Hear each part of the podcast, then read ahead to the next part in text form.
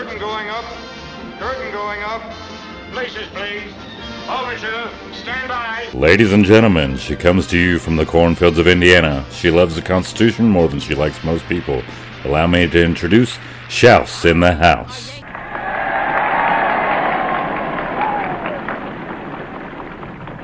So let's start with who you are. So you're Kristina Wong, the journalist, not the comedian. Does that get really frustrating for you that people confuse the two of you? Or do they So- confuse the two of you? Luckily, people have not confused us that often.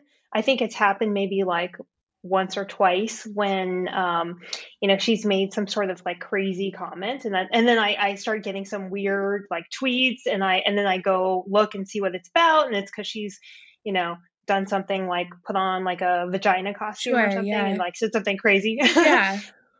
but it's it's funny because we're both from the Bay Area. I, I think she's from the Bay Area, and actually, when I was, uh, I think this was in college, um, we had mutual friends because you know California, we're both Sure. you know Asian American, and so I we we had mutual friends, and I also did theater, and so.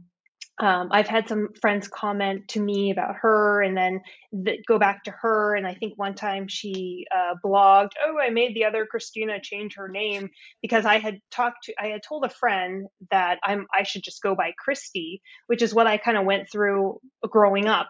my my my whole you know younger life and then that somehow got back to her and then she posted so it's been like a whole you know she actually wanted to do some sort of project of all the people named Kristina Wongs out there, but um, you know, I wasn't sure what it was about, and you know, I, I, I didn't bite, but but anyway, so yeah, that's a long answer, uh, but no, luckily people have not confused us too often. That's I think we're pretty.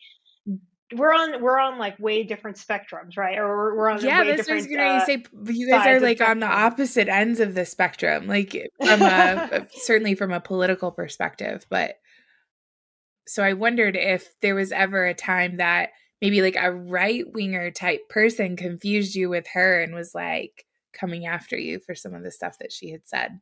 So I I think it's happened. I think it's happened before. talk to me a little bit about your career. Like, what made you decide to get into journalism? You said you did a little bit of theater. Like, kind of walk me through how you ended up where you are right now. Because, oh, so one of the things when we first connected with one another was over my sweet potato pie recipe. I remember that was one thing that we talked about initially. And then my daughter's gymnastics, because you were a gymnast. So, talk a little bit about how you went from young gymnast to now you're a a journalist traveling all over the world doing Pentagon and national security. Talk to me a little bit about that. Yeah, so uh, the the first thing I ever wanted to be was an architect because I used to draw a lot. I used to love to draw, just spend hours drawing, and I was actually good at math. I, you know, shocker, right? You are Asian, Kristina. exactly. Uh, so, uh, you know, it was something that I wanted to do, you know, as a kid and sort of in my teens, and then um, sort of in my late teens. I, you know, kind of switched gears because I had this misconception that if I was an architect, I would be alone in a room drafting, you know, the drafting table, making plans for houses, and I I wouldn't run into anyone all day. I think I don't know where I got this idea. I I, I used to watch Brady Bunch re- reruns. Wasn't the dad an architect? Maybe I never watched. Do I have that wrong? I don't no, know. you might be right. I, I, so I, I, I maybe that's wrong. I don't know, but I got this idea that oh, okay, I'm going to be alone in a room, sitting there by myself, no interaction with people, and I was, um, you know, pretty talkative, pretty opinionated, argumentative. I, I really like, you know, talking to people. I was really interested in um, social justice, which is funny, and we'll talk about that, right? Because so I grew up in California um, and sort of the reading list you know you you're given when you're in high school it's i had this one freshman teacher and she she gave us these um, you know authors of color. And so i was kind of sort of maybe um, you know uh, subconsciously filled with these messages of of you know I was I was also really into hip hop right? So it was kind of right. like this this sort of I wouldn't say it was indoctrination but it was this feeling like oh I want to stick up for those oppressed. I want to you know fight for the little guy against the big bad government. Right. and so I started and also my dad is very much like that as well. So it was kind of like I'm going to stand up and I'm going to fight. And we always had that thing going. And then so my older sister actually, so she was in college at the time. She she was going to Berkeley and she said, "Hey, I you should check out journalism. I think you'd really like it." You know, so then I started I you know, I don't want to admit, you know, but she she's the one, you know, that that that's what she planted the seed. And it was funny because she was working at her school newspaper, um, college newspaper, and um, she she she started writing, but then she got she got more into um, layout, right? right? So she really liked to design a page, and and so I started doing more like of the writing aspect, and and so art just seemed sort of like okay, who's going to see my art? Maybe I actually thought I'd be end up homeless in Golden Gate Park selling paintings if I, you know, became an artist or architect you know just i didn't see a future. And and for some reason i saw a future in journalism which is you know probably uh, just as precarious right? Sure. So i i, I again it was, it was this, not that i i mean i love my job but you know i had this misconception that like oh politics is serious. Um you know um so so i wanted to you know cover politics and become a political journalist and i loved interviewing people. And i also loved um, since i loved talking i loved uh, educating and teaching and i felt like you know this and i also used to write a lot. So journalism had the writing aspect had the people aspect and the educate education aspect. So it was kind of like the perfect I, thought it was a perfect job for me. So i started uh, pursuing journalism and it's funny because i i loved writing but i kind of got sucked into broadcast. Um, a friend of mine went to a uh, job fair um, a journalism job fair and he gave me this application. It was like an intern application for this um, local news station.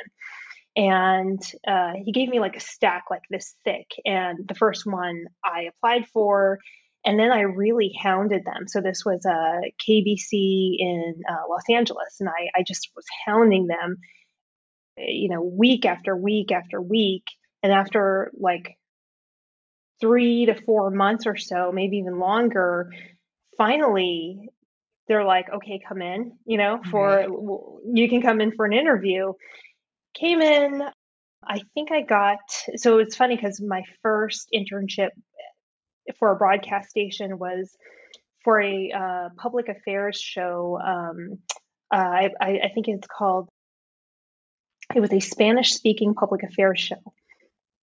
Did you speak? I think Spanish? it was like. so I, I studied Spanish for about six years. Oh, okay. And and and so you know, kids in California, that's like your second language, sure. right? You you you every a lot of kids take it in high school.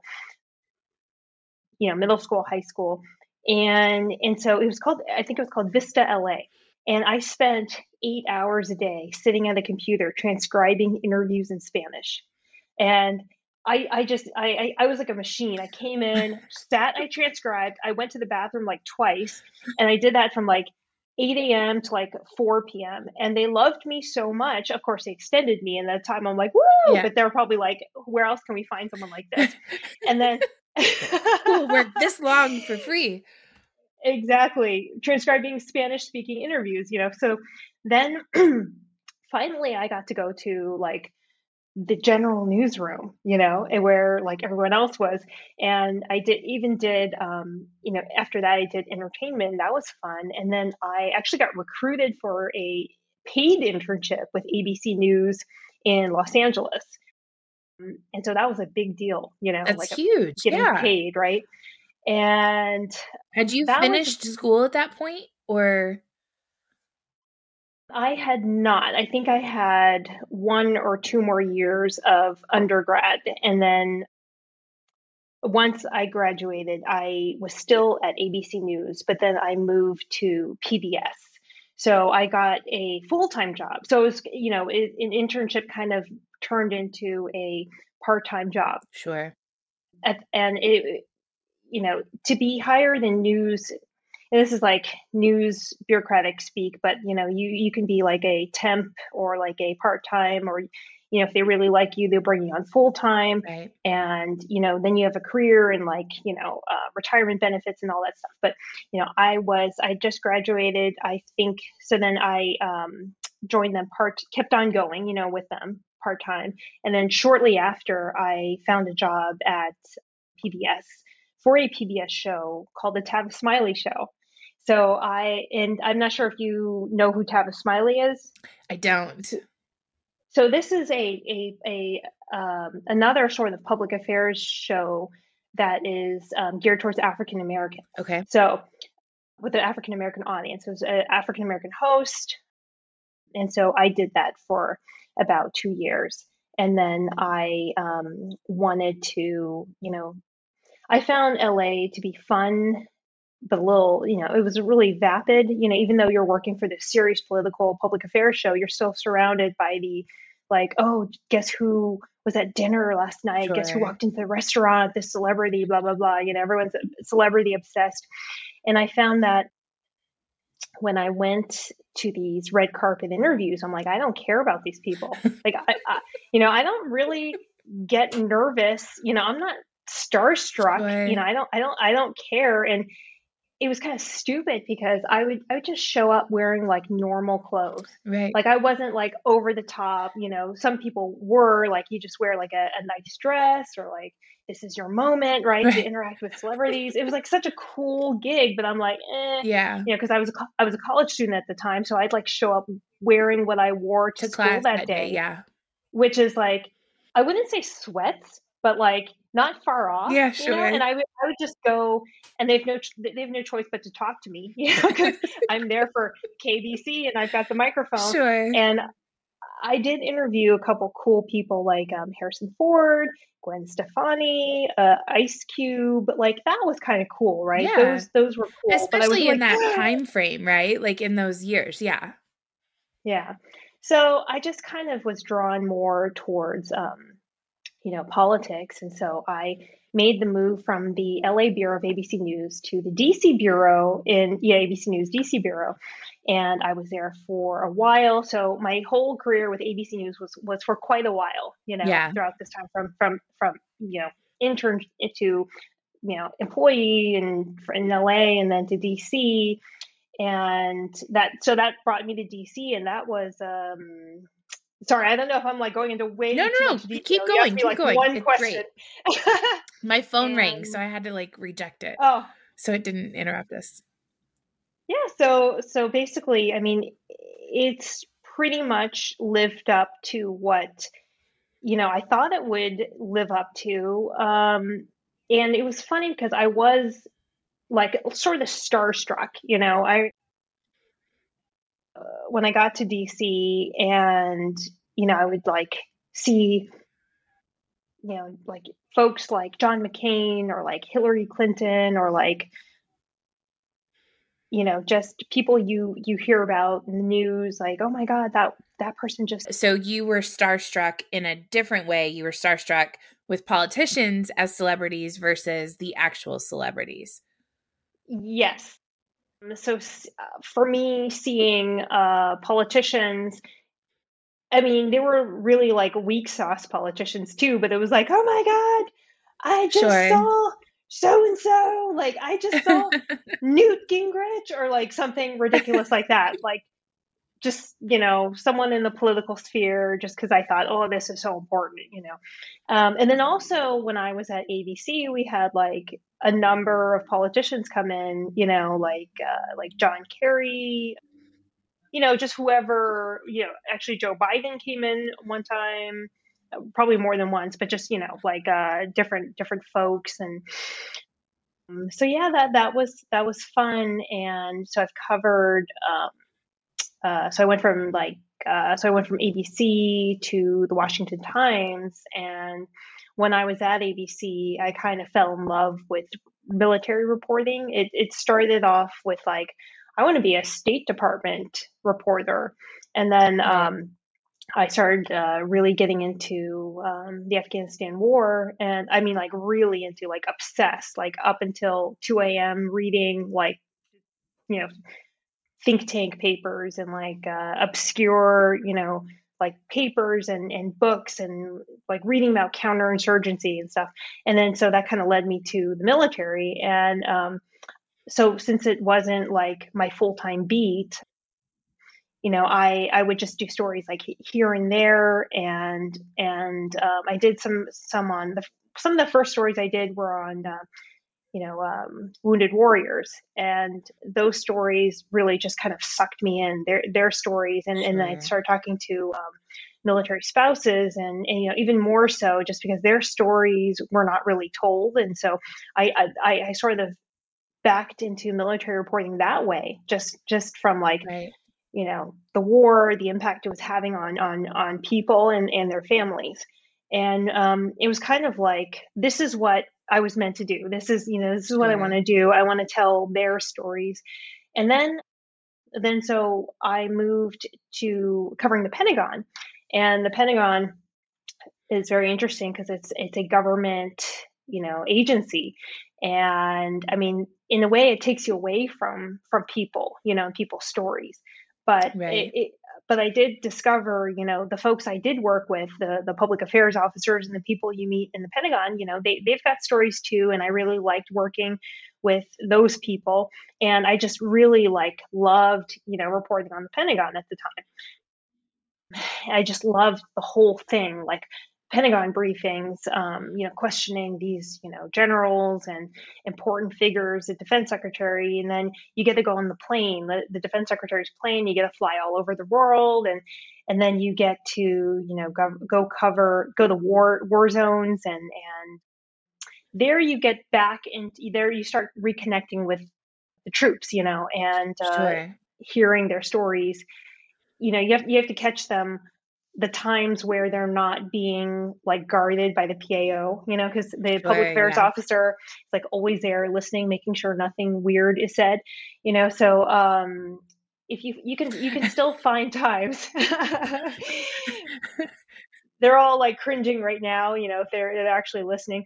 But um, yeah, so I it was I, I did that in Afghanistan. Um, I went to I went to Iraq, but it was only like an overnight kind of trip. But I went to Afghanistan several times.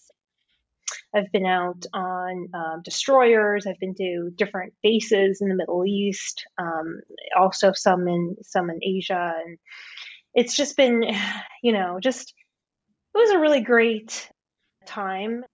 I still cover the Pentagon, but it's it's different. We we can talk about that because this this is one long ramble. But no, I love it. It's so awesome because I think people don't like understand what actually goes into your job. Like I think they just see you guys as people that sit behind a computer and type and and that's it. And and you just put stuff out there. So this is cool. Keep going. Um yeah, no, so uh, well, I mean, you're not really far off because nowadays a lot of reporting is just you're sitting behind a computer, and that's like the worst part of reporting. You know, in a way. I mean, I, I I like I like writing. I like constructing a story. I like having something to put out, and I like it when people you know read it and interact with it. I feel like I'm I'm having an impact, and I, I still really like like that part, but I mean, reporting nowadays is so different, so different. I mean, I remember when, you know, I first took my first journal journalism classes. Uh, the teachers would be like, "Oh, you know, you talk to this side, and you talk to that side. You present both sides, you know." And then right. um, there's that whole, you know, shoe leather journalism where you like go talk to people, you go outside, you go find people, you find the right person, you show up at a place. And that still exists, you know. You, you, people are still talking to lawmakers. You know, you go to Congress, you run up to them, you ask them a question. I did that. So after the Washington Times, I went to the Hill, and the Hill is basically you're just chasing lawmakers all day. So uh, there's right. quite a bit of, you know, I did that and covered the Pentagon. So it was kind of like both. So there's a lot of interaction, but but a lot of reporting nowadays is that you are you know just sort of someone else reported this so you write a report about what that about that report you know and it, a lot of it is you're sitting at your desk just you know typing all day you know hunched over sitting like sure.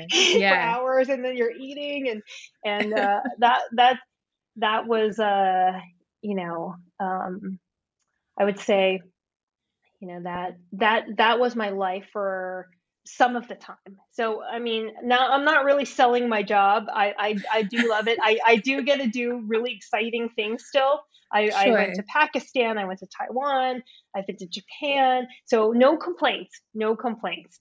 But there is a lot of yes, you are sitting at your computer uh, writing. So let's talk a little bit about what you just said. So you'll get a report and then you'll do a report on the report and that kind of stuff and it's it starts to feel like at, as a, a consumer so somebody who's consuming the news and the media it's starting to feel like it's just one message that's being sent out. It's just you know one side one perspective. You're just going you you can find the same article from 12 different publications and it's creating a, a twofold problem. Like, one, there's no accountability. So, because we are a nation that has a freedom of the press, whatever wants to be printed can be printed, right? Like, and that's a good thing. But the problem is that if that information is incorrect or inaccurate, and you have a press that is unwilling to admit that or or make any sort of like strides to be honest rather than propagandized, then then you have a, a massive distrust in the media. And now it has gotten to the point, and I would say, for me personally, I can't speak for everyone in the world, but my distrust in the media came when the Russia Gate situation happened in 2016, where they pressed on us so hard that this was so true and they this is Russia influenced our election and then all of the information that came out afterwards, it was like, actually, no, that isn't what happened. And so now, even when something is genuinely untrue, they've discredited themselves so much where now when they push back on a story, it must be true. This wild, crazy story that I'm reading has to be true because the media says it isn't. Like we've yeah. reached like it's like the Overton window shifted so hard that now nobody believes anything. Yeah, which makes everything true. oh yeah i mean you just like summarized so many industry problems and you know that's that's why i'm I, I count myself so thankful like to have gotten out of the mainstream media bubble so you know all the jobs i just you know listed off. I mean those are very mainstream mainstream media news. Correct. and it is a bubble you know you don't think different there's no one none of your colleagues think differently you know you're everyone is overwhelmingly liberal you know there might be like one or two and maybe they keep quiet but i mean there's such a group think there and there's sometimes not even really time to think you know about like oh is there right. you know like some other angle or like oh what you know and and, and it's worsened by you know sort of this this uh, what i've seen over the years of my reporting is just that the media used to be you used to want to hold government accountable, but because there's this sort of no, I, and I think maybe it's, it's social media, or, or, I'm not sure what it was. Maybe it's because um, liberals seem to be good at building institutions or capturing, you know, uh, certain, you know, um, power centers or something. But, but they've they've, uh, you know, Democrats have somehow align themselves with the media or the media have aligned themselves with Democrats. So when you have, and this doesn't go for everyone, but it, I've seen, you know, I've seen like uh, reporters go from I'm going to hold, you know, speak truth to power. I'm going to get the truth. I'm going to hold the government accountable. To I'm going to help the uh, government get their message out.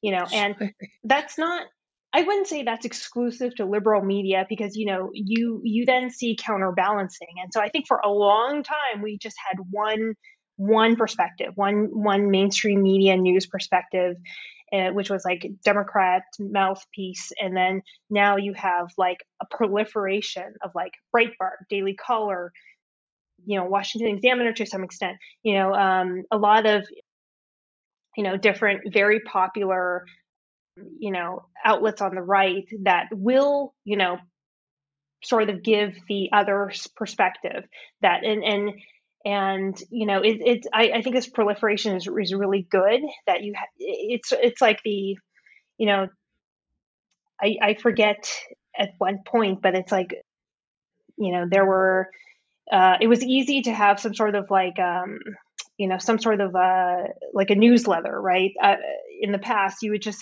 anyone could fund their own newsletter and you'd have like all these different newsletters and you could pick and choose and read what you wanted to read or you could read from all sure. of them and that's that's that's good because then if you read from all of them you will find the truth you know somewhere in the middle somewhere, somewhere. in there yeah. right yes so um i so i count myself extremely fortunate to have gotten outside you know that mainstream media bubble where you just sort of reinforce the democrats um, message and it's funny you mentioned russiagate because that was like my huge awakening too you know i had i really developed a a disdain for the mainstream news media yes.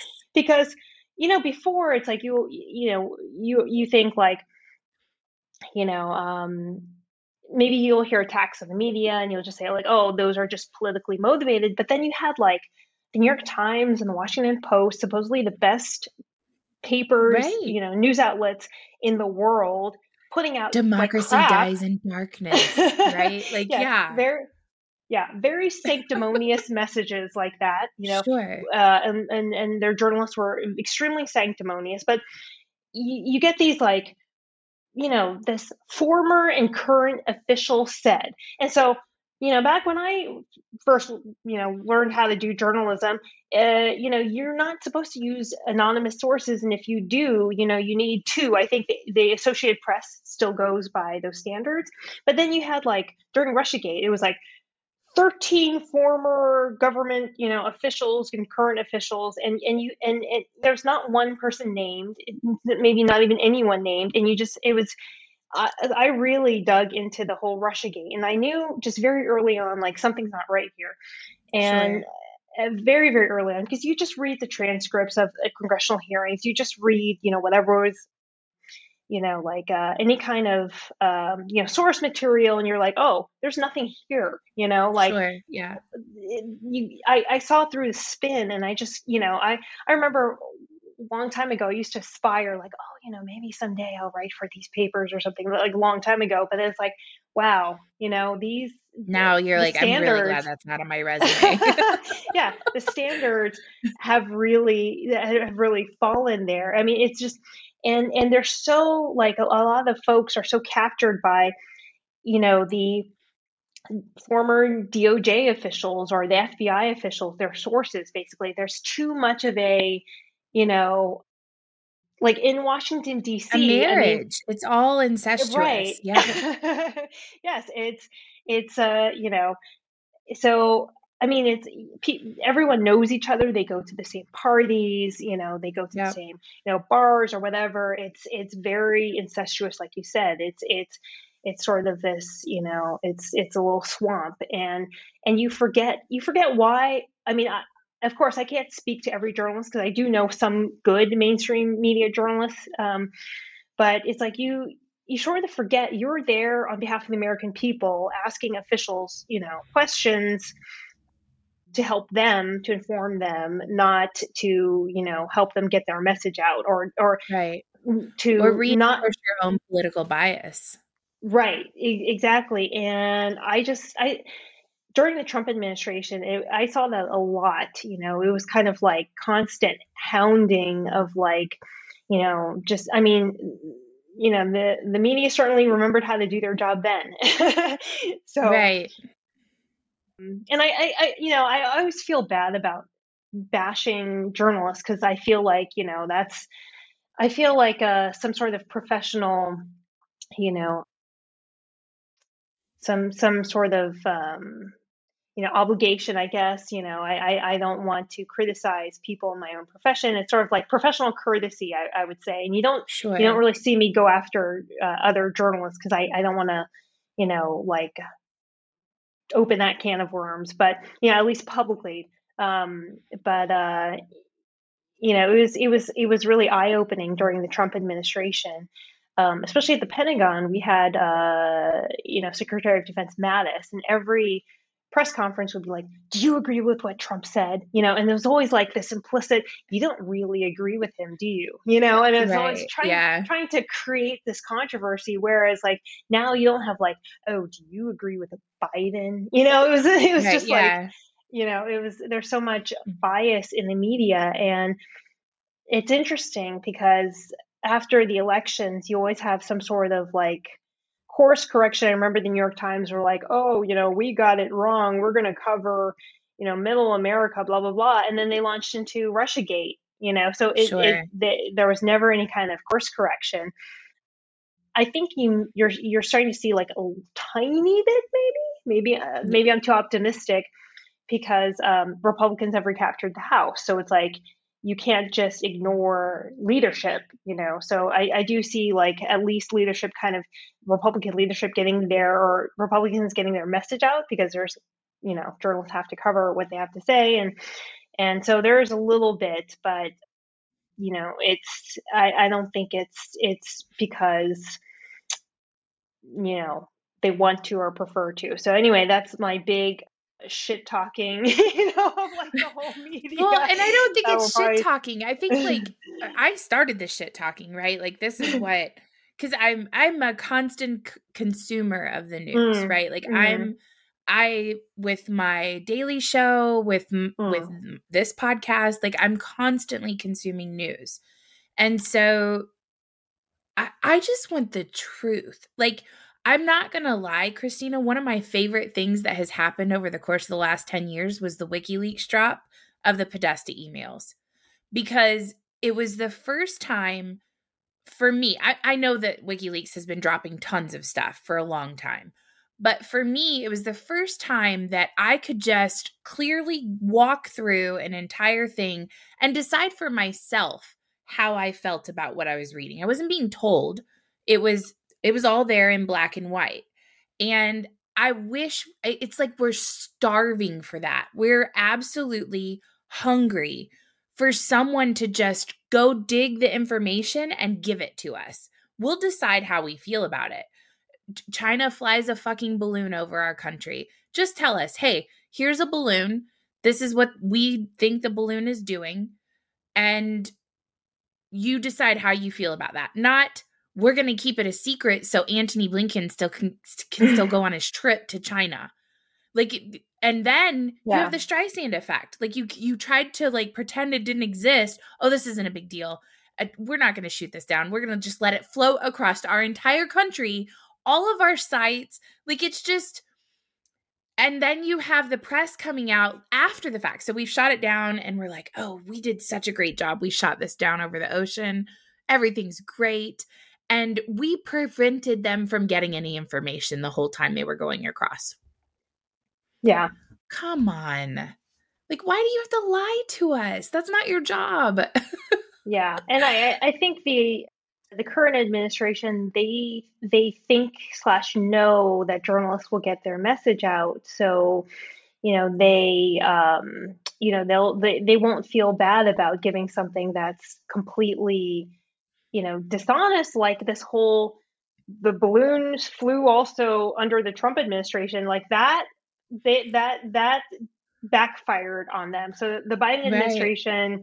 was like, oh, this is no big deal. It's happened before under Trump. And then of course, like the talking point amongst like the, you know, left the left was like, oh, well, Trump did nothing about this. And then it's like you find out days later you know, by journalists who who you know pressed harder, or maybe the administration was like, "Oh shit, we are going to have to brief Congress on this, so we have to get the truth out." You know, you find out that like they weren't detected at the time, you know, under Trump. So that that just makes the military look incompetent. right? yeah. But you know, something that's interesting is that people, you know, so like on on Twitter, where you know we both spend a lot of time on. It's funny because you will have like even if the mainstream media strays from you know sort of like left talking points, people get angry at them. People are like, this is really what you're going to focus on you know they get really right. angry and it's it's kind of funny that we've gone for way too long without you know uh, i think for for way too long without knowing like what the media is supposed to do and what it's for because for so long maybe they weren't doing it you know? They weren't just giving like what happened here's both sides here's what happened. It was kind of like slanted towards one side you know? And then everyone and and weaponized you know throughout the whole russia gate. So it's kind of like people got used to that. People were you know there were careers made of russia gators you know? Like lots of folks who who pushed that became you know celebrities like the Louise Mensch or whatever her name is, you know, like folks like right. that became like these Russiagate celebs, and then so these people are like they they just get hooked on like you know the blue anons I call them. They just get hooked on like uh, you know, bashing Trump. The people are still like anti-MAGA Trump, this, you know, blaming Trump for everything, and it's like they get hooked on it. And then it's like you, you, the mainstream media then reports something about like Biden documents, and they're like, really, you know, you, yeah, this is this is not as bad as Trump, blah blah blah. And it's so it's it's. I think we're kind of in a you know interesting place in in in media now. I think we we still need a course correction. But then again, part of that correction is just saying, okay, okay, fine, you just, you know, appeal to your audience and then we'll provide, you know, the rest. And and then, you know, people can just sort of, you know, read everything. But uh, you know what I really want to be dumped are the Twitter files there must be yeah. so much there. I just wish someone would dump it. I'm getting kind of impatient. It's like, yeah, it's great.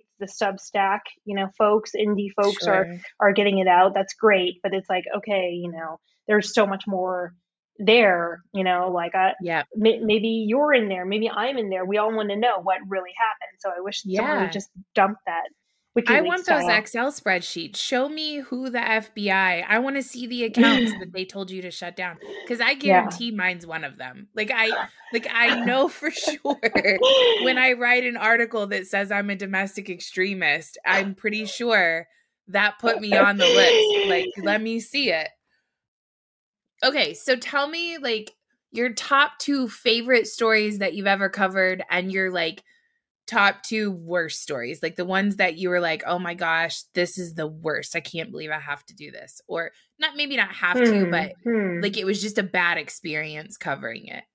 Hmm. Let's see. Bad experience. I don't know. I don't i can't think of any you know maybe there's not one. Yeah. experiences let's see as far as as far as uh favorite stories. Well you know um it's funny there there's still maybe maybe my favorite stories haven't yet been told. Because i just i get i get a dump of uh, i get a lot of information all the time. Uh, I've got stories from like the Afghanistan withdrawal that I haven't haven't told yet, and it's it's because they're so you know complicated or I'll, I'll get some very exciting um, you know information that I, I just haven't had the time and it's not just you know sitting down at a computer it's you know just it, it's very extensive and you, you don't want to screw anything up so and right. it's also sometimes kind of intimidating and, and lots of writers and you probably have experienced that too where it's like some, so big in your head that you're afraid to like sit down yes. and like, yeah and you just keep pushing it off so i mean there so as far as favorite stories, you know, I, am gonna think of all of them like after we get off. Like, I know as soon as we hang up, it'll be you'll be like, oh, I should have told her about that one. Okay, um, so well then then tell me. Let's do some personal stuff now. You just got back from Africa. Tell me about that trip. It was personal, right? It was not professional. Yeah. So tell me about that. So um uh Africa was so now I'm thinking about your previous question because it's going to bug me. Um, so I, I would just you know, I, reporting from Af- Afghanistan was probably one of the best reporting experiences of my life so far. Um, that was a whole month in Afghanistan. I, you know, no communication with my editors back in the U.S. You're just going, you're just doing whatever. You're you're talking to troops. I did a bunch of cool things. Um, you know, um, flew in uh, Mi-17s, which are you know helicopters that were flown by Afghan pilots which was really scary. At one point, I thought we were going down. Like I, I oh literally thought we're going down, and you know we're going to get attacked by the Taliban. You know when, when, we get down. So yeah, it was it was very interesting. And um, at one point, I, I, we were supposed to go to um, Marja, which is like the birthplace of um, the surge, uh, the Afghan um, surge, where they you know tried to take retake the initiative. I think this was around 2011 and we're supposed to go through this um, route called i think it's called ied valley. An ied you know improvised explosive device. Right. and there was supposed to be like a hundred taliban waiting for us and then someone else was like actually it's more like a thousand supposed to be waiting for us. And i was going to go because i thought you know all these marines i was with the marines at the time these marines are going why am i special? I'm going to go and I was I was terrified. I was like probably super pale. I, I wasn't really talking. I wasn't really eating much before we were going to go. I was taught how to um, apply a chest seal, how to how to apply a tourniquet with one hand in, in case you know like um, you know um, my other arm was blown off or something. So, just so you get all this like critical like awful like health stuff right before you go on this trip. Yeah. Oh, by they, the way, there's going to be a thousand Taliban there. Have fun. Yeah. yes, and the mission got called off at the last minute, and I, I was sort of disappointed because I was so hyped up for it. Not in a positive way, but it's like so psychologically hyped up for it. It was like this huge letdown, and um, it ended up happening later, and it was fine. So that's that's good. But um, it was it was such a it was just a great experience. It's kind of like what you get into military reporting for is like you were there you know talking to the folks who are putting their lives on the line. It sounds cheesy but it's like you know their stories are never told. They're not supposed to really you know share their opinions and, and talk to the media. But you know i was there with the folks on you know at the front lines. So that was that was a you know really fun reporting experience. And you know, I guess anytime I get to talk to real people, yeah, and go do that quote shoe leather reporting, you know, that's that's fun and yeah, there's just there's a lot of stories. One I have still pinned on my uh, Twitter feed is that it's got a it's gotten some a lot of likes and retweets, but I feel like no one no one cares because of this partisan media environment. It's like even though it's a big deal, uh, it's only going to be read by one side, which is you know um, I, I talked to some very very good sources that were on the ground in Afghanistan at the time of the withdrawal. The pullout, yeah, yes. I've read the article. It's really good. There was one person that I probably can't say too much about the, um, but this one person, in addition to several different um, people and emails, uh, basically said that Biden at one point was screaming, "Get fucking asses on in seats," because he saw it was turning into a disaster, and they wanted right. to salvage it. I mean, this was, of course, before the Marine uh, Marines died, uh, before the bombing, but they wanted to salvage what was clearly a disaster by by getting to say this was the largest non you know combat ev- evacuation operation non-combatant evacuation operation in history. So they wanted that positive talking point and right. they said get people onto the planes. But that was extremely difficult logistically because there were folks troops at the gates. You can't let in taliban. You can't let in you know terrorists. They're screening everyone.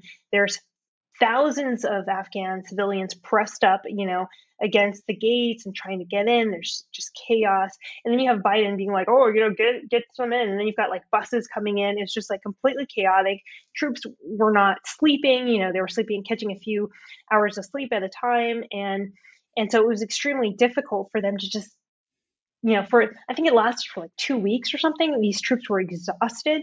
They yeah. and and so and and part of the you know that was part of what led to the bombing was like oh stay at the gates let more people in yep not to mention a lot of people bum rushed the planes in the beginning you know maybe they were employees on the base. Maybe they were just in Kabul at the time. Didn't uh, we find were... out like when they made it because they went to Kuwait first before they came here, right? And then the secondary screening process, a lot of those people were people that should not have been let in the country in the first place, right? Yes, and some of them were armed. You know, some of them had like guns. There was like a riot. There, yeah. So yeah, there were a lot of people who were who managed to get on the planes who weren't supposed to be on the planes. They weren't interpreters. They didn't work with U.S. military or the U.S. government. And then we left like a ton of our SIVs behind. Yeah. And eh, and part of that, I mean, and correct me if I and I'm just like clarifying some of this because the people who listen to this should go read the article. It's a really, really oh, well written, great article. But we were shutting down the places that could issue the the actual documentation that people needed and our state department's like oh well here's a piece of paper just hand this out to people you know it was like what like the the way that it was handled from an administration perspective is just disgusting it was, like it, it, was, was terrible yeah, I mean, the State Department was not allowed to mention the word um, evacuation, so there was very little planning for for what happened. So it was just this clusterfuck. Like I, people told me they they boarded um, helicopters without the their their shoes. You know, they were like things were left all over the place. I mean, they were panicked. They were burning so much stuff. Helicopters couldn't land because you know you have to you have to burn stuff before you leave, and so it was just like this complete like shit show and and folks didn't get warnings like the SIVs, the special special immigration or special immigrant visas uh, applicants. They, the ones who you know served the, with the U.S. military and State Department, they didn't get notices. They were like in different provinces. Yeah, and, and this is something also when I was in Afghanistan, I, I, I met you know um, these translators who did help the U.S. military. They didn't have to. Um, you know, some of them very, uh, you know, just it sounds cheesy. I hate I hate the word cherish, you know, but like a lot of troops really cherish their relationships with their interpreters sure. that kept them alive during that time. They didn't get the heads up that you know they had to basically fight their way through in you know uh, an airport and get on a plane and um, I talked to this one guy. He fought for like four days to get through, and then he had to leave his family and kids behind uh, because there, he said there's no way. He said I'm like six foot, and I had to fight for like four days to get through. There's no way my my child's gonna you know survive. Sure. There were reports about like kids dying.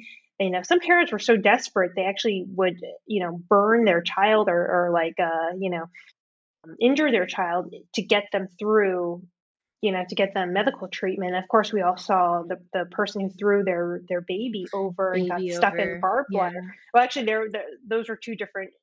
There's those were different uh, situations. Some some babies did get stuck in the barbed wire.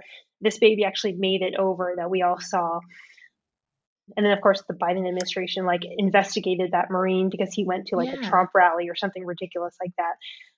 But anyway, yeah. So I mean, Afghanistan was like a very special thing for me, you know, because that was, you know, that was part of why I became a defense journalist in the first place. So, so any any kind of reporting I've ever done on Afghanistan has been, you know, that's been some of my favorite. I was in Afghanistan in December before um, everything went to shit in August. So that was weird because I remember going to the um, the palace, the presidential palace, the grounds, right, where you have like um, where all the top officials are and where the uh, um, U.S. military base is and uh, the joint base. I think it's like NATO or something. And I, I thought, you know, there's no way the Taliban are ever going to you know they're they're never going to get in here. They're never going to take over this place. At least there's kabul you know? Right yeah. And then just eight months and then later, eight months later. Yeah terrible.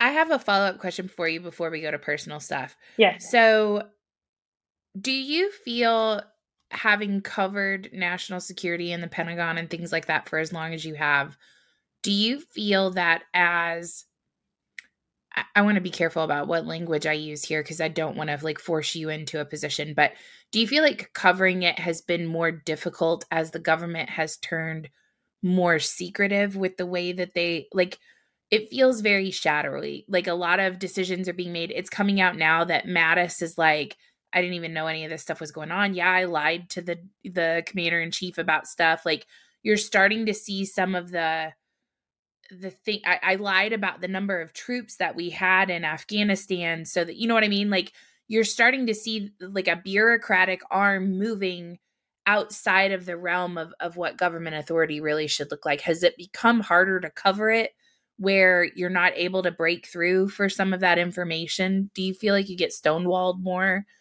yeah. depending on who's in office or how does that look for you? Uh, I would say, you know, I, I, I would say that's that's true. I think for everyone. Um, I think during the Iraq War, the media was given all this access of like, hey, come cover the war because we, we need you to tell the story. Um, especially after uh, the Gulf War was successful, and then you had the you know um, Afghanistan, Iraq, and you kind of still had the embed programs from, um, you know, the first Gulf War and Iraq. So you had like a really strong embed program where where they bring troops to the field and tell their stories. And so I think that was like the golden era of like the military public affairs officer, you know. And mm-hmm. ever since the war started started winding down, I think you've had less of that. And so you have you've had journalists for like the last defense journalists for the last five years or so, you know, saying like, you know, just trying to get those same opportunities. I mean, of course, there's no war per se, um, you know, but just saying like, oh, uh, okay, for instance, U.S. troops training Ukrainian troops at Fort Sill, or like, um, you know, U.S. I mean, troops. We've got troops in what Poland and Lithuania right now. Yes. Like and, you know what I mean? Like yeah. send some send some reporters over there. Let us see what you actually have our taxpayer dollars doing. Yes. And so yes, the Pentagon has gotten extremely so right now they're kind of like, oh, we'll look into this. Um, so yeah, they've they've become very, very secretive in in you know, so another thing I do, I'm on the board of military reporters and editors with um, you know several other uh, journalist colleagues, and we're always pushing for more access. So I don't think it's just me, you know, that that right. feels like um, you know information is is being kept from. And I think they certainly do have their favorite journalists, maybe the journalists they trust, um, you know, to get to get out certain messages or certain journalists that they will respond to, you know, faster or like friendly journalists that's something I found in my career early on as a Pentagon reporter is like if you are responsible but also friendly you know you will go very far. You know you'll get sure. lots of that you'll get all the access you want. You get to go on the defense secretary's plane you know. Um, of course i got to travel under the trump administration quite a lot. Pre- previously under the obama administration but um, you know, there's no way in hell, you know, the Biden administration is right. going to invite me to a trip anywhere soon.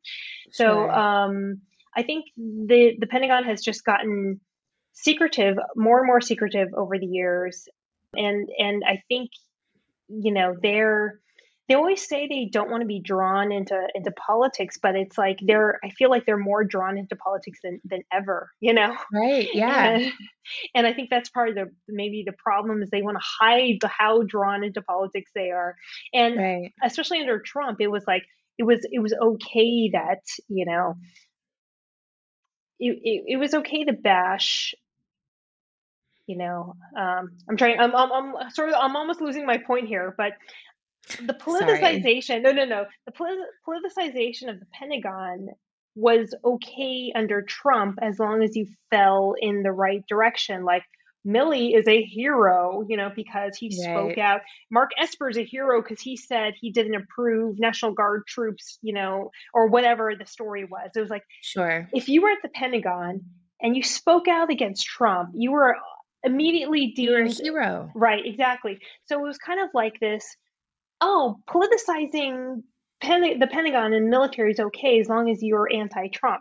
And I think that Right. that that does do damage over time. You know, so now we've got this like, okay, well, you know, this just sort of politicized DOD and politicized DOJ. You know, back in the day, we used to think Right. DOJ was a department for, you know, basically looking out for every American's self The interest. attorney general was clapping for I the president that. at the State of Right. the Union. Right. That was weird. Right. Right. Exactly. And that that struck me too. That completely. I mean, what are we going to see next? Like all the Joint Chiefs of Staff, you know, all Yeah. clapping as well. You know, so Or was sitting like choosing like which president they're gonna stand for. Like, what is Yeah, this? right. And and you you also had I think you also saw um, Milley. So it's interesting because I've I've covered Milley. You know, I don't know him well per se, but you know, I've covered him from when he was uh, Army Chief of Staff. He was actually in Afghanistan when I was in Afghanistan. This was like way back in 2013. I didn't talk to him then, but I think I, I saw him because I think it was switching from him to Dunford.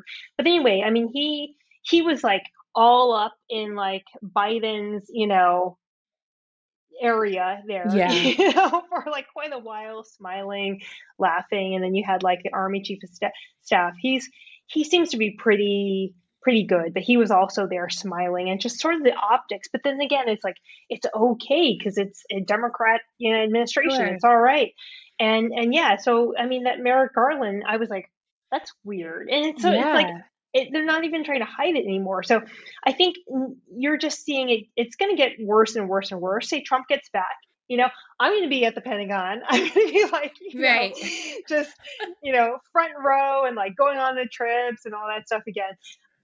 So.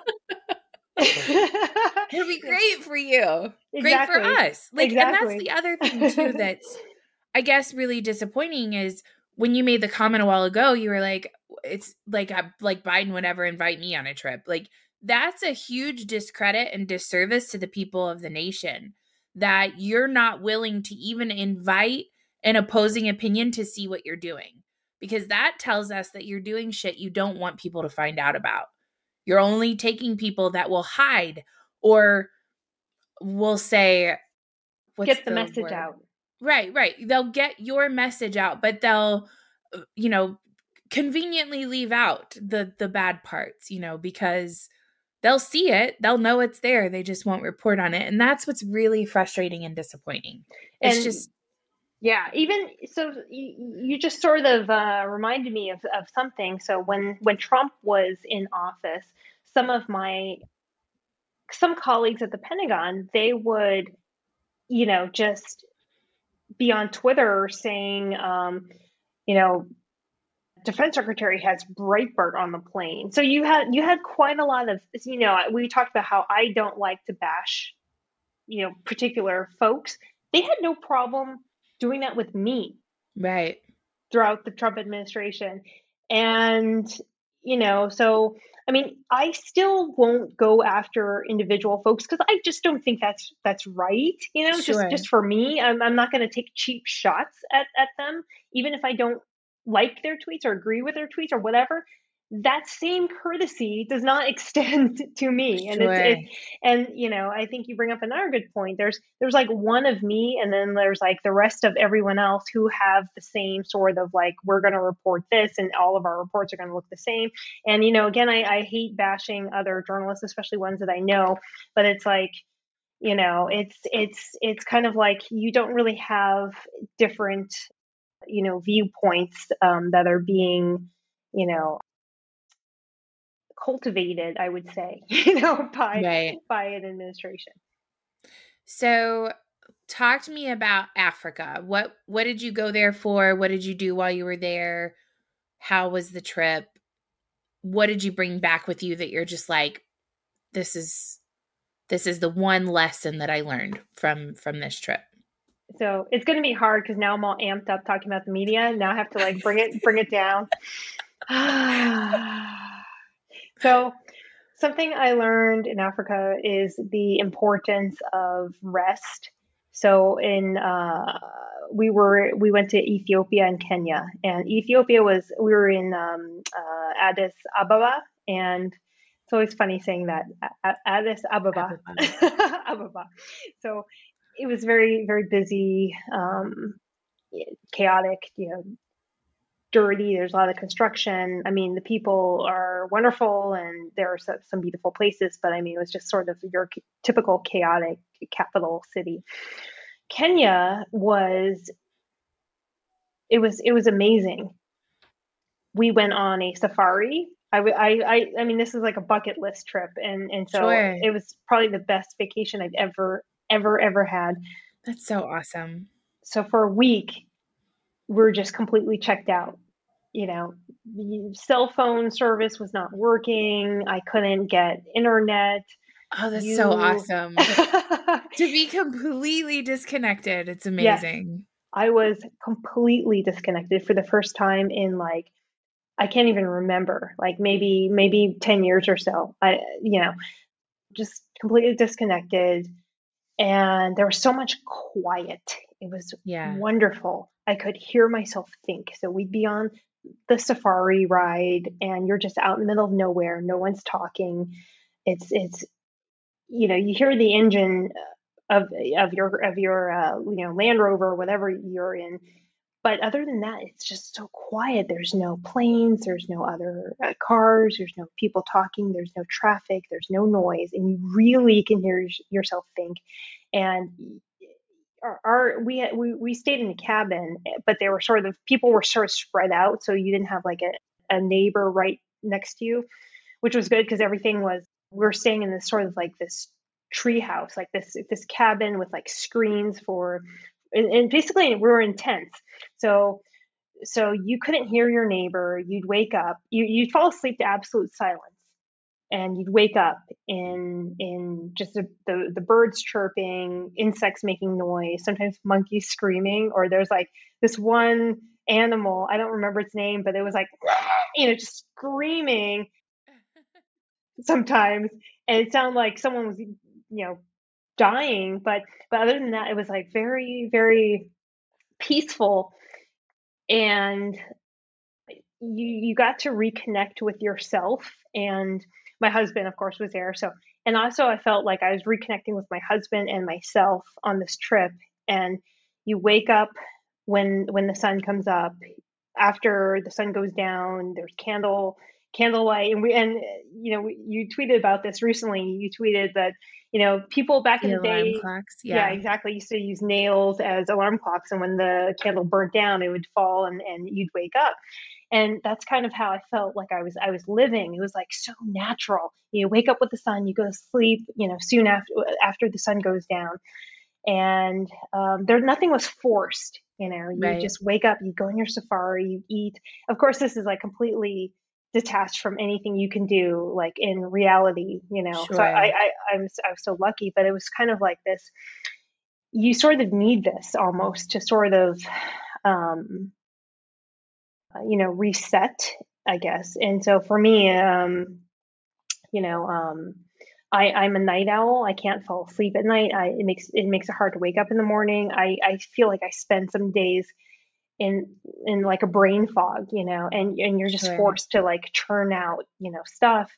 And so I'd I'd been on that for like years, so long, you know, I can't even, uh, you know, for probably more than than the past five years, six years, seven years, and I didn't, I, I never had a chance to just like, you know, just breathe, relax, realize how important that that peace and calm is because then you start uh, you're just connected to what you actually think you know like and actually uh, right. how you feel and you know just like what's important who's important in your life you know what should you focus on and that kind of thing so um yeah some, it's something I'm trying to implement. You know, I I I, I got some candles. I'm, you know, it, it was funny before the trip. I was always like getting mad at my, my husband for like dimming the lights. I'm like, you know, is this your grandmother's house? Like, why is everything so dim? I can't see anything. I'm almost blind. You know, like I would just like go off on him. and then now it's like after dinner, it's like, yeah, let's just turn, you know, even before dinner, let's just turn down the lights, right. get get prepared for sleep. Yeah. yeah. So you're newly married. You guys have been married for two almost two years now? Yeah, almost Is two years, right? yeah. yeah. Yeah. So yeah, exactly. Yeah. Yeah. 2023. Weird. So yeah. so talk to me about that. Like how is it given your go go go lifestyle and now you're married so like how was that acclimating into that world does it uh, do you guys want to have kids like what's is that something that's on the agenda for you guys so like do you feel like after getting married cuz you know and this is going to go kind of like political like my end of the world so you have your boss babe life. You know, you've been traveling the world, you've been reporting as a journalist, and now you've moved into a marriage role and you're getting ready to start a family. So, ha- talk to me a little bit about that transition and how that's been for you. Yeah, that's it's it's it's been so hard because my mom was very much like establish yourself your your own career be independent blah blah blah. And she's she's very conservative but she's it's maybe it's the asian in her maybe it's traditional you know maybe it's the time she grew up in but you know she um she was always like you know make sure you have your career before before you do anything. And then so I took that to heart. I think my sisters and I, we we all we all did, and we were very focused on like, oh, career comes first, blah blah blah. And so it's been this whole process. Like life has been about like sort of stepping away from the things that you thought and are just wrong. You know, I I think once my um, you know friends and older sister got married, it's like, oh, life does not end. You know, after you get married and like have right. kids. so yeah. I know I know that's stupid, but so uh, yeah, it's just sort of like, you know. So yeah, we hope to have you know children, and I, I can't. I'm looking forward to it, and you know, I, I, I love kids. First of all, I so it's surprising I don't you know have any already, but I, I love them. And uh, for my husband, it's kind of funny. I don't know if this is all men. Some I, some men really want really, really, really want kids. I know my older sister's husband was like, you know, really, uh, he wants he wants kids. I think for my husband, he's just kind of like, eh, you know, cool, you if know, we, we have okay, one, yeah, yeah, if it happens, yeah. So he's not like pushing for it, but but he's kind of like, well, you know, I'd be sad if we didn't, you know, kind of thing. Yeah, yeah. you know, but uh, so yeah, I think this is something that you know we're we're looking forward to do and um, it's interesting because i think like i you know I, I i i do take my career very seriously but it's sort of like there's other stuff in life that you know are also things you should aspire to and having a family is something i i always have but it was a matter of you know, like I guess wanting something and then like making it happen are, are two different things, you know. So, right. so um, you know, that's always was also part of the dream, right? You know, get married, have kids, you know, have a career. Right. But but doing it in practice is is is not it's it's not easy and hard. and I think that you know, it's funny because my husband, he's the one who does the cooking except for that recently I've I've started you know more more recently we we started just eating different things but together. So like right. he likes he likes to meal prep. So he'll make some he's great cook. So he'll make some like delicious tonight or yesterday he made what did he make? Like uh what is it? I think georgian chicken or something. And I think it's Georgian chicken. He always has these like he gets into these phases where he's like, I'm making uh, Turkish chicken or I'm making Spanish beef, and then I'm and then the next day he's making this kind of beef, and then that. And so he gets into like these like phases where he makes different things, and then I'll just because I'm trying to stick to a meal plan, so I'll make ground turkey spaghetti, and and so it's it's really interesting. So I feel like he's kind of he's not getting the traditional wife that I I think he would really enjoy. You know, if I not even traditional wife, like a wife who really likes to like make carrot cake or make banana bread or something, you know? and like I, I wish I were like that. And I, I look at other people who are like that. I'm like, wow, that is great. I'm gonna do that. But it just I know that's how happen. you and I met. You're like, yeah, give me your sweet potato pie recipe that you've never made before. I'm like, yeah, send me a picture when you make it. I've never gotten a picture, just so you guys know she's never made it before. I oh went oh through God. the painstaking effort of oh handwriting out oh everything God. in this recipe. Oh my God. And I sent it to her and she oh. never made it. I am I'm so busted. I'm so called out right now. this is this is true.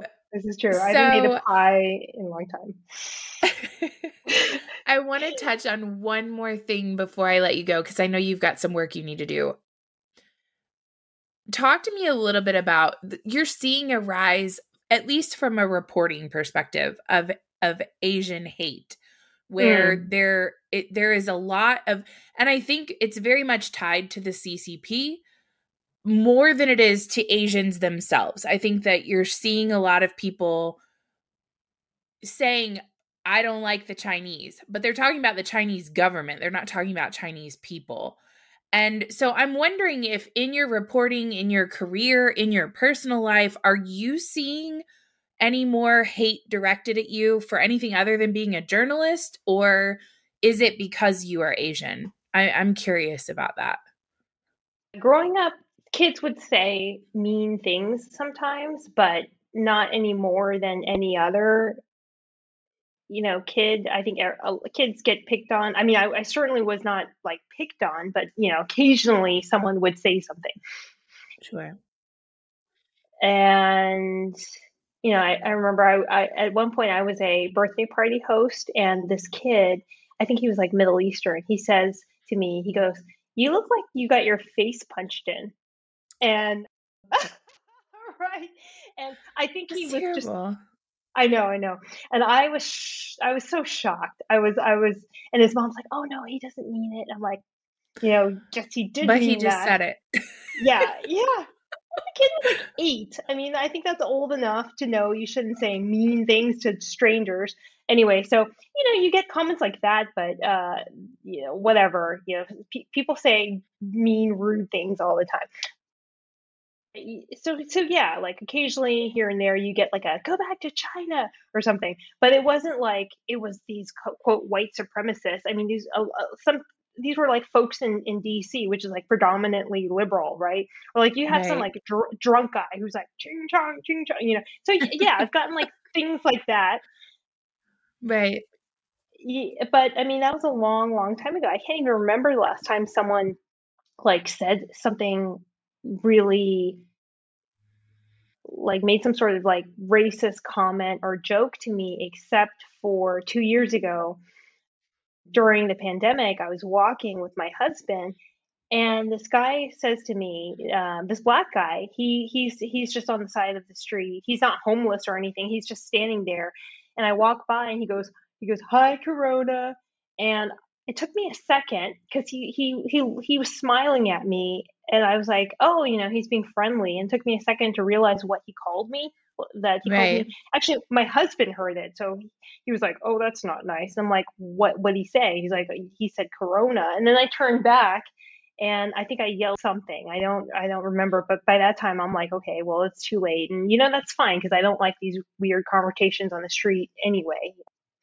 Who knows? You know, maybe he's armed. I don't want to get my husband, you know, injured, whatever but that's probably the only that's the most recent time um, you know anyone has said anything like racist to me in my experience if the people who have had who have said unintentionally or intentionally racist things to me it's not by political affiliation i've had some coworkers in my mainstream media uh, job say some really insensitive inappropriate things to me um, so by far, this is not like I know the media likes to paint it as like Trump supporters are racist and white supremacists, blah blah blah. But you know, a lot of the weirdo comments I've gotten about you know just being Asian are from liberals.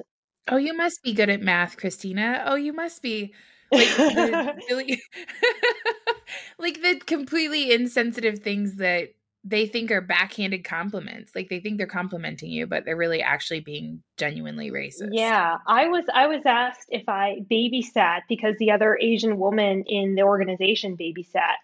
You know, and this like giant, yeah, right. And it's like, oh, uh, you I babysit because so and so babysits, you know, and it's like that's such a rude question to ask at the news organization, right? Like, what does babysitting right. have to do with? So anyway, I'm I'm used to comments like that from you know from so-called you know like people who who uh, like to morally preach about racism.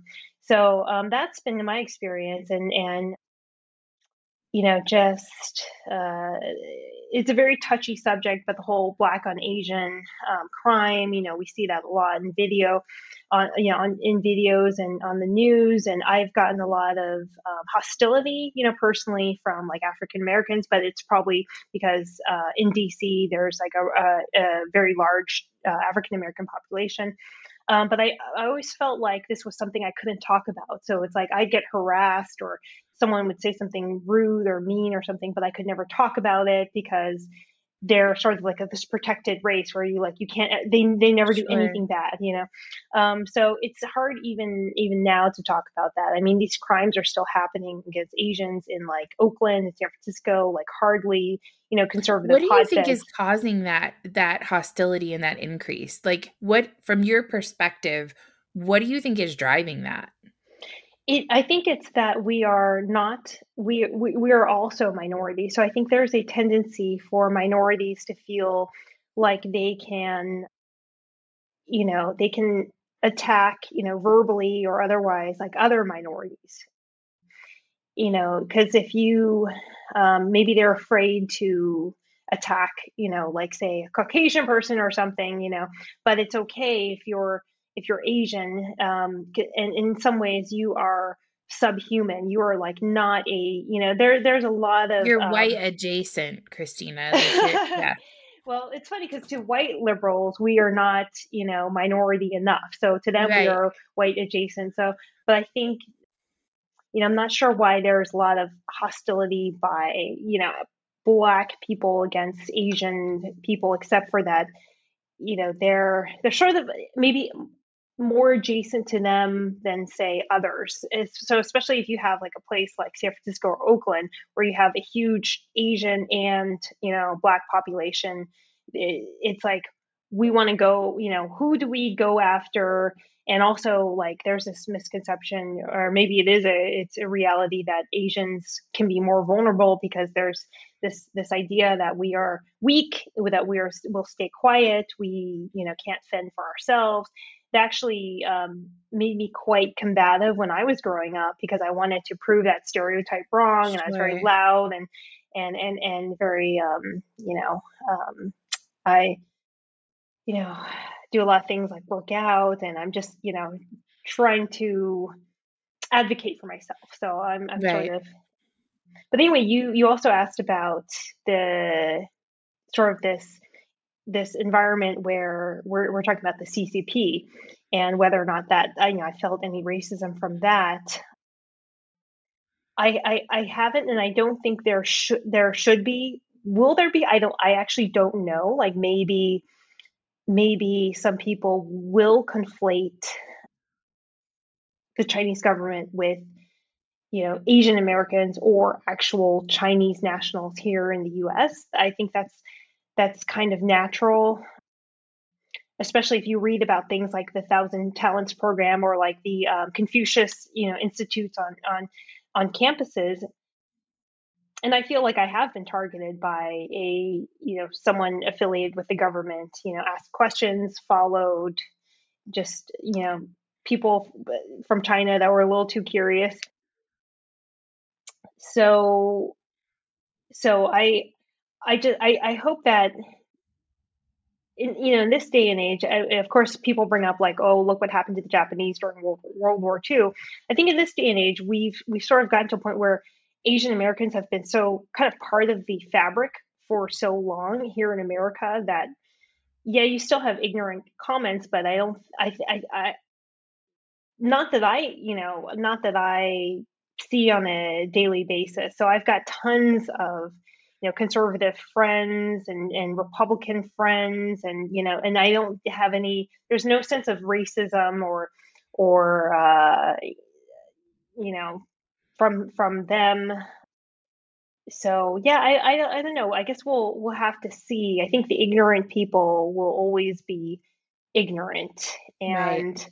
so i don't think they need an excuse you know to attack asians or use you know asian like slurs or whatever. So so I don't know. I mean, seeing this Asian, this sorry, Chinese balloon, spy balloon float across the U.S., I don't, I don't think it's made anyone angry at like your Asian American neighbor. You know, sure. at least not yet. So if right, if if there's a if, if we find out there's like a ton of Asian spies, Chinese spies everywhere in America, yeah, you know, maybe you might, right. you might then then you might be like, wow, I wonder if my Asian neighbor is actually a Chinese spy.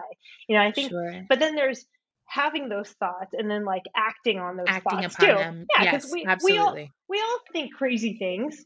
You know, I'm not immune to thinking crazy things either. I'm not immune to thinking, you know, someone's a, a CCP spy. Given what you've been covering your whole career, I would imagine you're like the biggest conspiracy theorist on the planet. You're like, oh, I've seen some shit. Like this could totally be real at this point. I, I get text messages in in in Chinese. I've texted you. I'm time. like, what do you know about this? What do you think about this? Like, I've personally texted you and been like, this is real? Like, I have to check with Kristina first before I believe some of the shit that I see. Yeah, no, I I get I get some weird, uh, not not your text messages, but I mean some text messages in Chinese, and and I think they're probing. I, I think it is the CCP. I get them when I go to the Taiwanese embassy, you know, and and I, I randomly start getting these weird messages. People who follow me on social media, I'm like, this this sounds this looks like a CCP, you know, right. bot or troll and and I you know I'm pretty skeptical of the whole like oh you're a Russian troll but I I do think that yeah there are a few folks who are like this is very suspicious so I right. myself sometimes think people are CCC, CCP spies. So I guess we're just we're just gonna have to see. But it's well, I mean, they have police stations here in the United States now. Yeah. So uh, like, let's right. be real. Right. when yeah. your own attorney general comes out and says, "Well, we're looking into the legality of that," and it's like, yeah, you're the top law enforcement agent in the entire country. Right.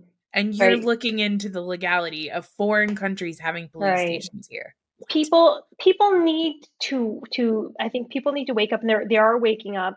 And that's why this whole thing about like oh don't conflate china with chinese people and, and don't be racist that's that's dangerous because we don't want to hide the threat that china poses to the us and i mean you can argue whether that threat is overblown or i don't think it is you know i think they i think they, it's underplayed. I think it's undervalued yeah yeah. at this I mean, point.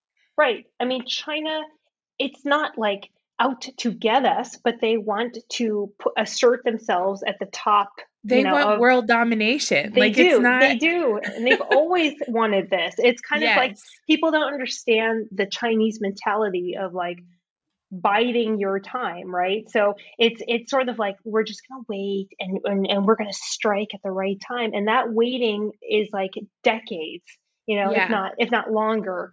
And, yeah. and and people don't realize so speaking of like Chinese people, I mean, of course, I think it's like what 2.1 or 2 billion. Um, even though I, I read the population is like going down. Um, is it 2. I think it's 1 point. Sorry, I haven't looked at this for a while. I'm conflating it with the the U.S. military.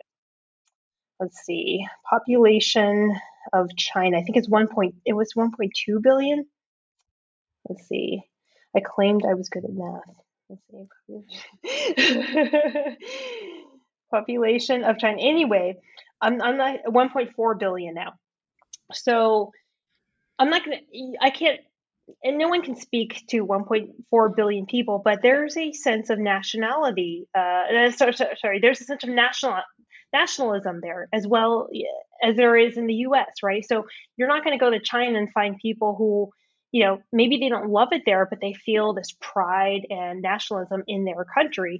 You know, and when I visited in 2006, seven, and I think 20 around 2012 or 13, and it was very surprising to me like oh you know they don't listen to britney spears. They probably don't even know who she is. They they don't you know they have their own things. They have their own companies. They have their own you know everything. Right. They're not trying to be the us you know and i would talk to uh, young chinese who did speak english.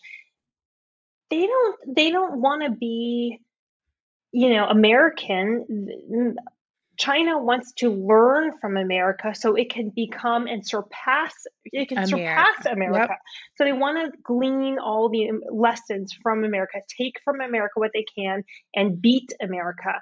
And and so as a Chinese person it's like you're you're not going to be this you know unless you have a miserable life and hate the government for some reason you're you want your country to succeed you know yeah. uh, something that we don't have enough of in, in in the us and so people don't understand that you know people understand that like you do you know china wants to you know surpass america and it wants to shape the new wor- world order. It sees itself as a successor to america and it's going to reshape the world how it wants the world to be shaped. Whether i mean that means you can't get certain books you can't get you know people think censorship is bad now wait until the ccp controls everything sure. you know economically like you can't get your favorite book on you know amazon maybe we saw you smoke a cigarette you can't ride the train today Oh yeah, I mean, there's, uh, I mean, uh, this is like, yeah, the tip of the iceberg. Like they control your cars. We don't want you to leave your home. We don't want you to have, you know, you said something bad against the government. We don't want you to have heat. You know, things, right. things like that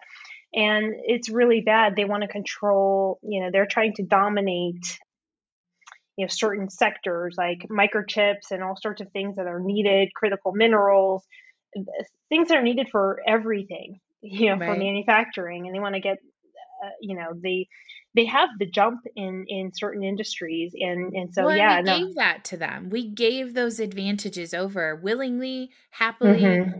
and we're doing nothing it, it's like it's it's like watching I'll be honest, like I cannot stand the CCP. I'll, I'll probably be like black bagged at some point in my life, but but if you're looking at it from an objective perspective, you have to have massive amounts of respect for the long game. So you know mm. they have they have been playing these cards, and we've just been like, oh okay I'll, I'll i'll, call I'll, you can raise me and and you know i'm out you know whatever i'll fold on this hand it's okay you can you can take all of our medicine manufacturing and it's like now we have antibiotic shortages all over the place and it's mm-hmm. like we've we've continuously given away so much mm-hmm. to the point where now they dominate in africa they will take taiwan whenever that happens we're not in a position to stop it from happening or maybe we are and we're just not showing that hand. I'm not sure. But I think eventually China will take Taiwan. And it's just we're we're continuously giving away. We're we're giving away and then we're beholden to someone else for everything. And I think it just puts us at a huge disadvantage. And we're so far behind now that we can't catch up. We can't we're in a position where we can't get we cannot catch up with where they are because they've been doing this for 70 years now. It's just yeah. crazy. Yeah, no, you're you're definitely right about things. I mean, such as like mining critical, manufacturing critical, um, you know, minerals or, or or elements. I mean, there's they dominate certain, um, you know, of those elements. Things that we need for like batteries, they they dominate that that industry so i mean and they have for years and it takes so every, catching up is going to take money and time just to catch up you know not even surpass and and they've kind of done this on like several areas and and yeah so um you know meanwhile we're just all on tiktok. I don't have a tiktok account by the way. I i do not. I but, finally added one like a oh, month ago. Oh. yeah i got dangerous and it, I was like, okay, let's see what this is all about. Right. I regret it every single time I open the application. every time. every time, several times a day. No, just kidding. Yeah. Well, no, no, no. no I yeah. limit myself. I will only turn. I have uh, Ainsley and I will sit down, and it's pretty much we just watch gymnast videos, is really what it Yeah. boils down to. But there are other things that slide in there. But it's a 15 minute limit, three days a week. That's it. That's all we'll That- spend on TikTok. yeah. That that's great. Yeah. So yeah, we we I mean hopefully the US government will actually do something. I think there was uh, the Trump administration, I think they tried to ban or get uh, TikTok to sell its US operations to a US company or, or something like that. And hopefully that will happen. I I, I have to admit I started a TikTok account because like you, I'm like I have to see what this is about. There's I hear Right. there's so much engagement and all this stuff. And I did like one rope climbing video and it it got decent views and then I did another one it was like and then I saw the what everyone else was uploading like 13 year olds I'm like yeah I can't compete with this Nope. but Yeah. but but also I mean it was it's it's I, I started getting like weird text messages again, you know, to go back to the conspiracy theorist thing. I started getting like weird text messages in Chinese. I'm like, you know what? I, I, I should just delete it. So I, I deleted it again. I haven't been back. There is that FOMO, you know, like the fear Sure. of missing out that I'm feeling like big time. But I've got Instagram, so I'm just putting all my energy. Which, by the way, I stalked your Instagram. Like you're working out, you're a beast. like seriously, I, I I I look at you for motivation, and then I go eat a cheeseburger, and I'm like, okay, well that that worked out really well. so this goes back to the the gymnast thing so like when i was younger i i did gymnastics probably you know um i mean it was not a serious thing but i i did it and i loved it. Um so this is like my way of like you know keeping that part uh, still in my life of being like athletic. So it's, it's Sure. and also just trying to find that that that zen and that that that balance you know because like half the day i'm like you know Right. Right in front of your computer. Yeah. So before I let you go, tell me what you're working on. Like, what project do you are you working on right now? What do you got coming up? Where can people follow you? Tell me that stuff before we go. so right now I am drilling down into China, you know, uh, and so it's it's it's, uh, it's all about the threat to China, which is something that should come natural to me because I've I've read a lot about China and was interested in topic for so long. That and maybe seeing where these investigations led by Republicans are going to go. I love uh, you know, politics. So just kind of like you sort of, you know, we're starting to see 2024 machinations, you know, Sure. all, all of that kind of stuff. Um, but mostly like just, you know, stuff on China. I'm still following, um, you know, troops who want to be, you know, they want to come back to the military after being kicked out over the vaccine, you know, whether or not the Congress is going to reinstate them and or with back pay. So that's something else I'm interested in. Hopefully, I'll find find time to do those investigative pieces that I, that I talked Sure. about.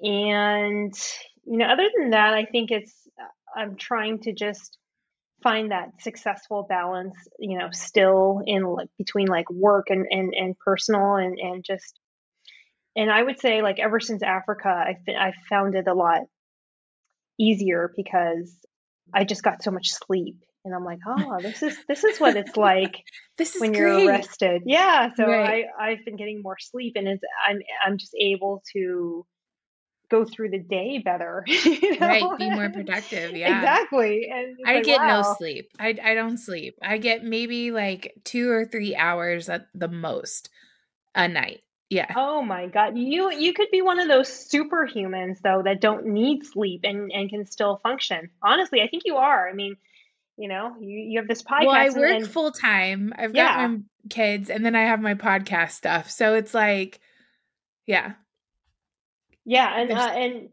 I mean, I I there's I no try for sleep.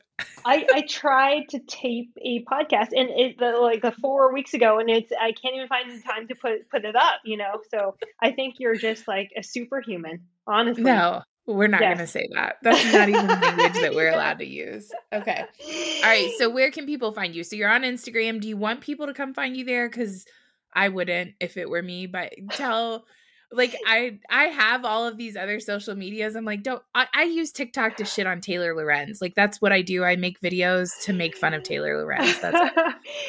you have to have the outlets, you know, you have to have like so so Instagram is my workout, my fitness outlet. So if anyone Right. is interested in fitness, um, then they can follow me on it's just Kristina Wong, just you know, one word. If if you're not into fitness, do not follow me there because then you'll just end up unfollowing me. Um, and then uh, on Twitter, you know, it's Kristina underscore Wong. I also have like a, a secret fitness account on Twitter, but I'm just you know leaving it there. That's kind of like my secret outlet of just Your like okay, I'm ninja gonna account. Yeah. exactly exactly. But those are the primary things, and you know, I guess if if I do somehow or someday take your lead and um, you know start a podcast, I hope people will listen to it. But You should for sure. yeah we'll see we'll see it's kind of it's really cool to see how you do it you know and and and so you're kind of teaching me how this this is supposed to go You're crazy. I'm not teaching anybody anything. I'm just talking to my friend, hanging out. so awesome. Uh, Works out perfect. Yes. But thank you for joining me today. I know you've got work to do, so I will let you go. But I hope everybody appreciates this. Please go follow Kristina. She's incredibly awesome. She really does a great job of holding people accountable. That's why I fell in love with her. That's why I think she's amazing. And I followed her ever since. So it, I think it was my favorite, like probably like the pinnacle moment of accountability was when you were going after Pat Donahue. Like that was ah, it was mm, really nice to watch Mm. you like own him Mm. over and over again. So Mhm. thank So, you yeah. you know it's sometimes it's hard it's it's hard to do that and i think that's why that's not done a lot. It's hard to go against the grain but the reason i'm able to do that is because of you and you know supporters and and just that that's that's how i can do that. You know i consider myself a very strong person but i'm not that strong all the time. So i i do it you know I do it I do it for you and you know everyone who who you know needs that needs needs someone to do that. We always need people like you. Thank you so much, Kristina, for joining me. Thank you guys for tuning in. You guys take care and have a great day. Thank you so much for taking the time to listen. I hope you enjoyed this episode. If you'd like to be notified whenever we have another episode come up, please subscribe. We are available on Spotify, iTunes, iHeartRadio, Google Podcasts, wherever you listen. Please make it a great day in America. This is the country where few people leave, too many people want to enter, and dead people still vote. Take care.